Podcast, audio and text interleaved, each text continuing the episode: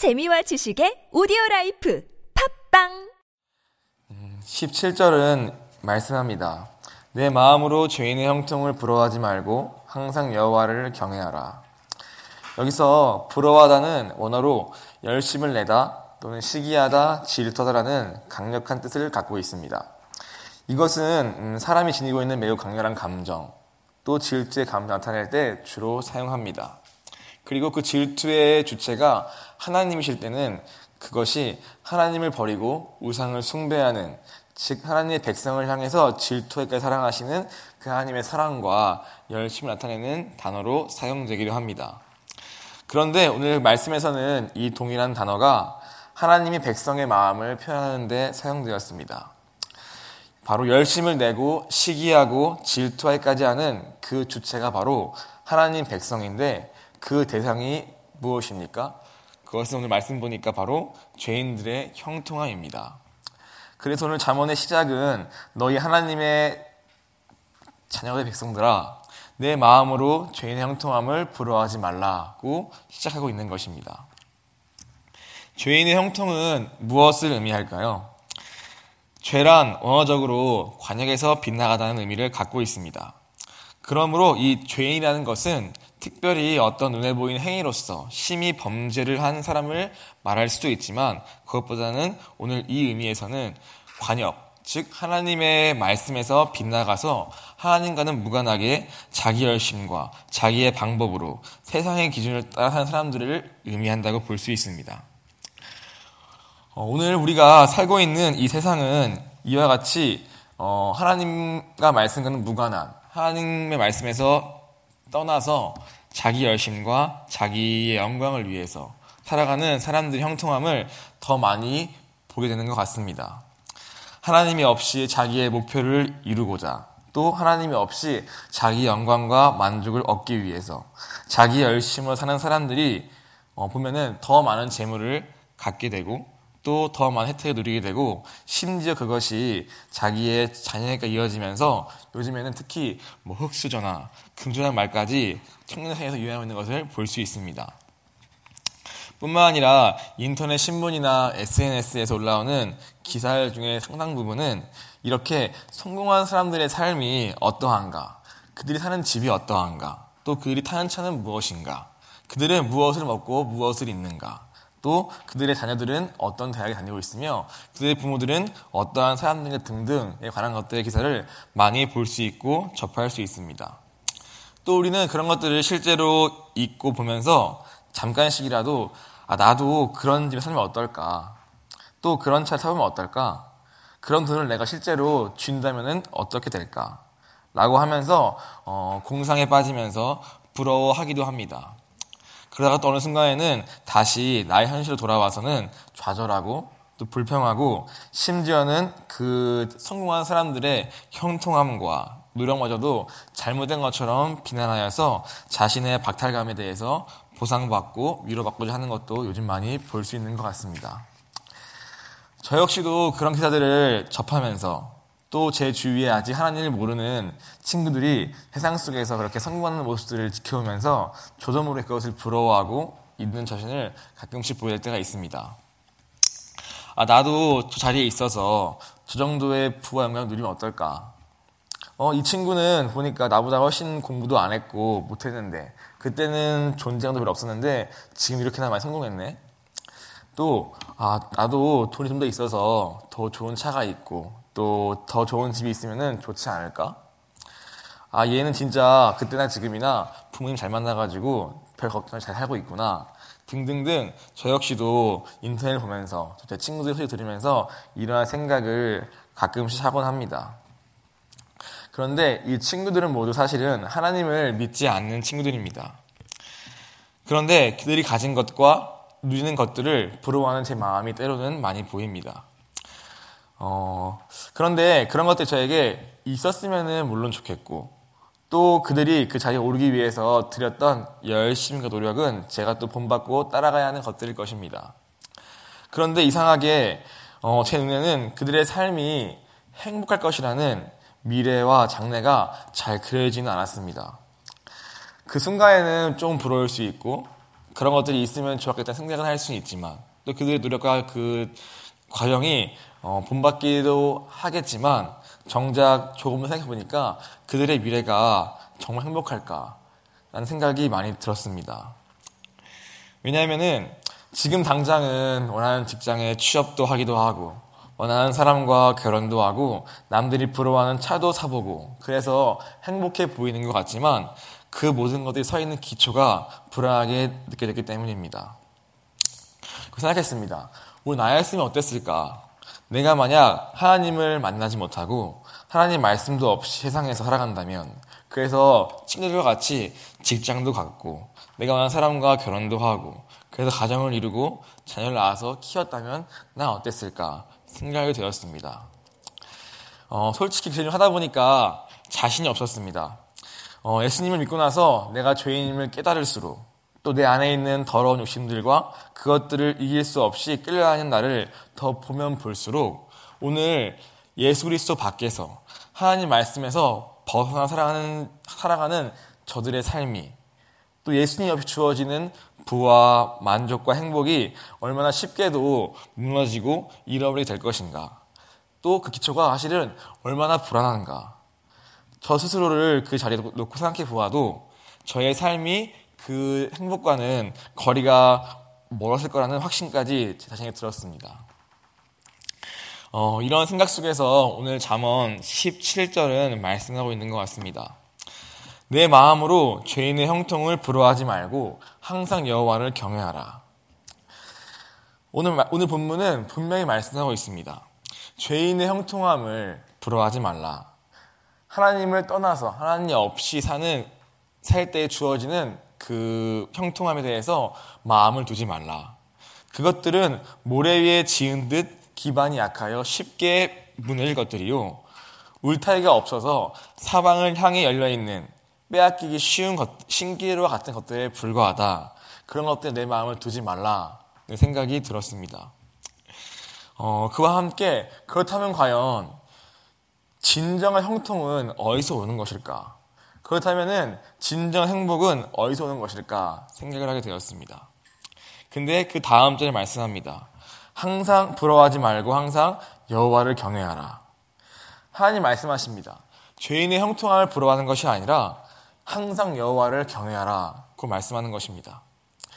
즉 하나님 보시기에는 성경에서는 바로 이 진정한 형통과 행복이 어디서 오는가 했을 때 우리의 마음이 이 여호와 하나님을 경외하면서부터 그 형통함이 온다고 말씀하고 있는 것입니다.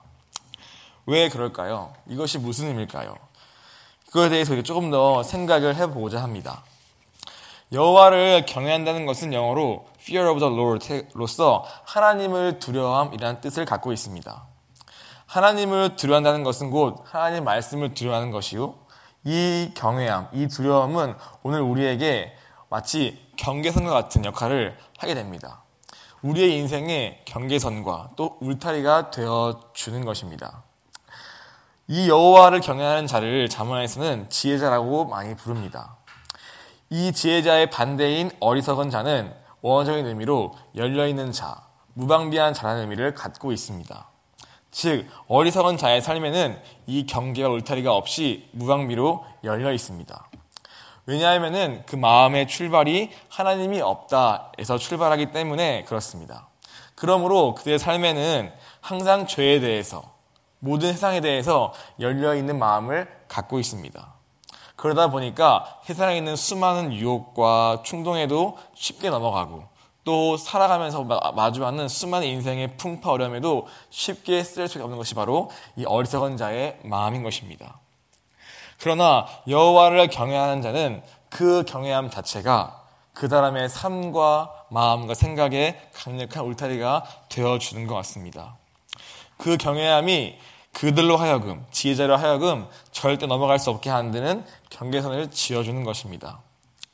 하나님 말씀이 우리의 영혼과 마음과 생각을 지키는 파수꾼이 되어서 우리를 이 죄로부터, 사단의 유혹으로부터 지켜주게 되고 또 세상에 있는 많은 풍파와 어려움으로부터 피할 피난처가 되어 주는 것입니다.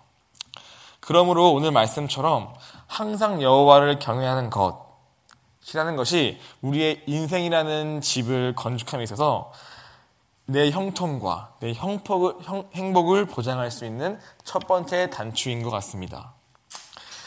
그리고 그 울타리 안에서 이 여호와를 경외하면은 나의 인생의 출발, 내 마음의 출발, 인생의 태도 안에서 우리는 그 다음 18절 말씀처럼 그 안에 사실 우리는 정령이 우리의 장래가 있고 또 소망이 끊어지지 않는다라는 하나님의 약속을 보장받게 되는 것입니다.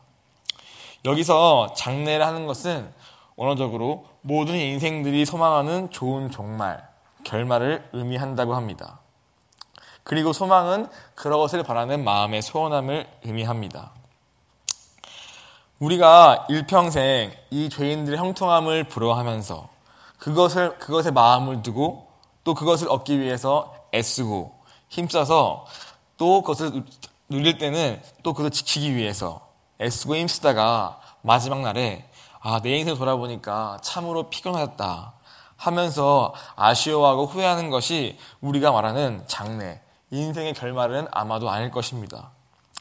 그렇다면은 우리 인생의 마지막 날에 여러분은 어떻게 하나님 앞에 서기를 원하십니까? 무엇을 들고 이 하나님 앞에서 여러분의 장래를 하나님께 준비할 수 있을까요? 그것은 다른 것이 아니라 엊그제 수예배 들은 말씀처럼 그것은 사실은 하나님과의 관계에서 오는 것 같습니다. 때로 살면서 우리가 가진 것이 적을지라도 때로는 건강이 내 원하는 만큼 허락지 않더라도 때로는 상황과 환경이 내 기대와 정반대로 흘러가는 것 같을지라도 변함없는 주님과의 관계 속에서 그분과 동행하면서 내 인격과 삶에 남게 되는 주님의 흔적들이 사실은 우리가 진짜 바라는 우리의 장래요, 우리의 소망이 아닐까 생각하게 되었습니다. 우리 그것이 진짜 이 세상의 죄인 형통을 바라는 것이 아니라 정말 주님을 믿고 그분을 따르는 사람들의 진짜 소원함과 장래가 아닐까 생각을 하게 되었습니다. 오늘 여기에 우리의 모든 소망을 두기를 소원합니다. 쉽게 무너지고 또 빼앗길 이 죄인의 형통함에 우리의 마음을 두지 말고 오늘 말씀처럼 항상 여호와를 경외하는 우리 되기를 소원합니다. 그래서 이 여호와를 경외하는 것이 우리가 앞 우리의 경외하는 것이 우리의 인생의 든든한 울타리가 되고 내 삶의 경계선이 되어서 오늘 그 안에서 이 하나님과 동행함으로 그 말씀에 순종함으로 내 인생의 집을 견고히 세워가는 우리 되기를 간절히 소원합니다. 그래서 오늘 말씀처럼 그럴 때에 정령이 내 장래가 있겠고 내 소망이 끊어지지 아니하리라 라고 말씀하시는 이 하나님의 약속. 내 힘으로 애써 붙잡고 지키려고 하는 그런 불안한 장래나 그러나 그 끝에 또 후회하면서 내 인생이 피곤했다 말할 수 있는 그러한 장래가 아니라 또 내 소망을 쉽게 놓칠 수밖에 없는 우리지만 이 한과의 관계 속에서 이 여호와를 경외하며 인생의 출발이 되어서 오늘 이 말씀처럼 정령이 내 정령이 내 장래가 있겠고 내 소망이 끊어지지 않는다라는 그 약속을 우리의 삶 가운데 실제로 누리면서 우리의 이 말씀처럼 진짜 이 마지막 날 정말 남는 것 하나님과의 관계 속에서 순종함으로 남는 나의 인격과 삶이 진짜 우리의 마지막 날에 음, 소망, 이 되고 그것을 붙잡을 수 있는 우리가 되기를 간절히 소원합니다. 음, 그래서 어, 이와 같이 하나님을 경외함 속에서 그 하나님 관계가 탄탄한 사람은 이렇게 고백하는 것입니다. 나는 비천에 처할 줄도 알고 풍부에 처할 줄도 알아 모든 일, 곧 배부름과 배고픔과 풍부와 궁핍 처할 줄을 아는 일체의 비결을 배웠노라 라고 이야기합니다. 오늘 이 고백이 이 그리스도 예수 안에서 나의 비천과 풍부와에도 관계없이 오늘 그 형통함을 누릴 줄 아는 그러한 우리 모두가 되기를 간절히 소원합니다. 이 시간 같이 기도하겠습니다. 어, 하나님, 우리가 오늘 말씀처럼 죄인의 형통함에 더 이상 마음과 우리의 눈을 두지 않기를 소원합니다. 우리의 마음이 오로지 하나님을 경외하는 것에 있게 하여 주옵소서. 하나님을 경외하는 것이 우리의 인생의 기본 출발이 되어서 오늘 그것이 나의 삶의 경계가 되고 내 삶의 울타리가 되어서 오늘 거기서부터 하나님 주시는 그 장래와 소망을 붙잡고 살아가기를 주여 소원합니다. 오늘 내가 갖는 것이, 내가 누리는 것이, 내가 소유하는 것이 절대 내 인생에 행복을 주지 않음을 주님 고백합니다. 오늘 내 삶을 복되게 행복해 하는 것은 내가 비천에 처하든 풍부에 처하든 내가 가진 것이 있든 없든 관계없이 오늘 그리스 예수 안에서 일체의 비결을 배우는 것이 바로 진짜 인생의 형통인 줄 믿사오니 오늘 더 이상 우리가 이 하나님 외에 다른 것에 마음을 두고 열심을 내고 사모하는 것이 아니라 오직 이 하나님과의 관계에 우리의 전심을 들여서 그것을 이루는 것에 우리의 삶의 순종을 드리기를 주지 않는 우리에게 아버지 인도하여 주시옵소서. 오늘 말씀처럼 우리의 마지막 장래 결말이 오늘 진짜 우리가 소망하는 것처럼 오늘 하나님 앞에서 부끄럽지 않게 설 수 있도록 오늘 하루의 순종에 최선을 있도록 주님 인도하여 주옵소서. 어, 주님을 크게 한번 기도하겠습니다.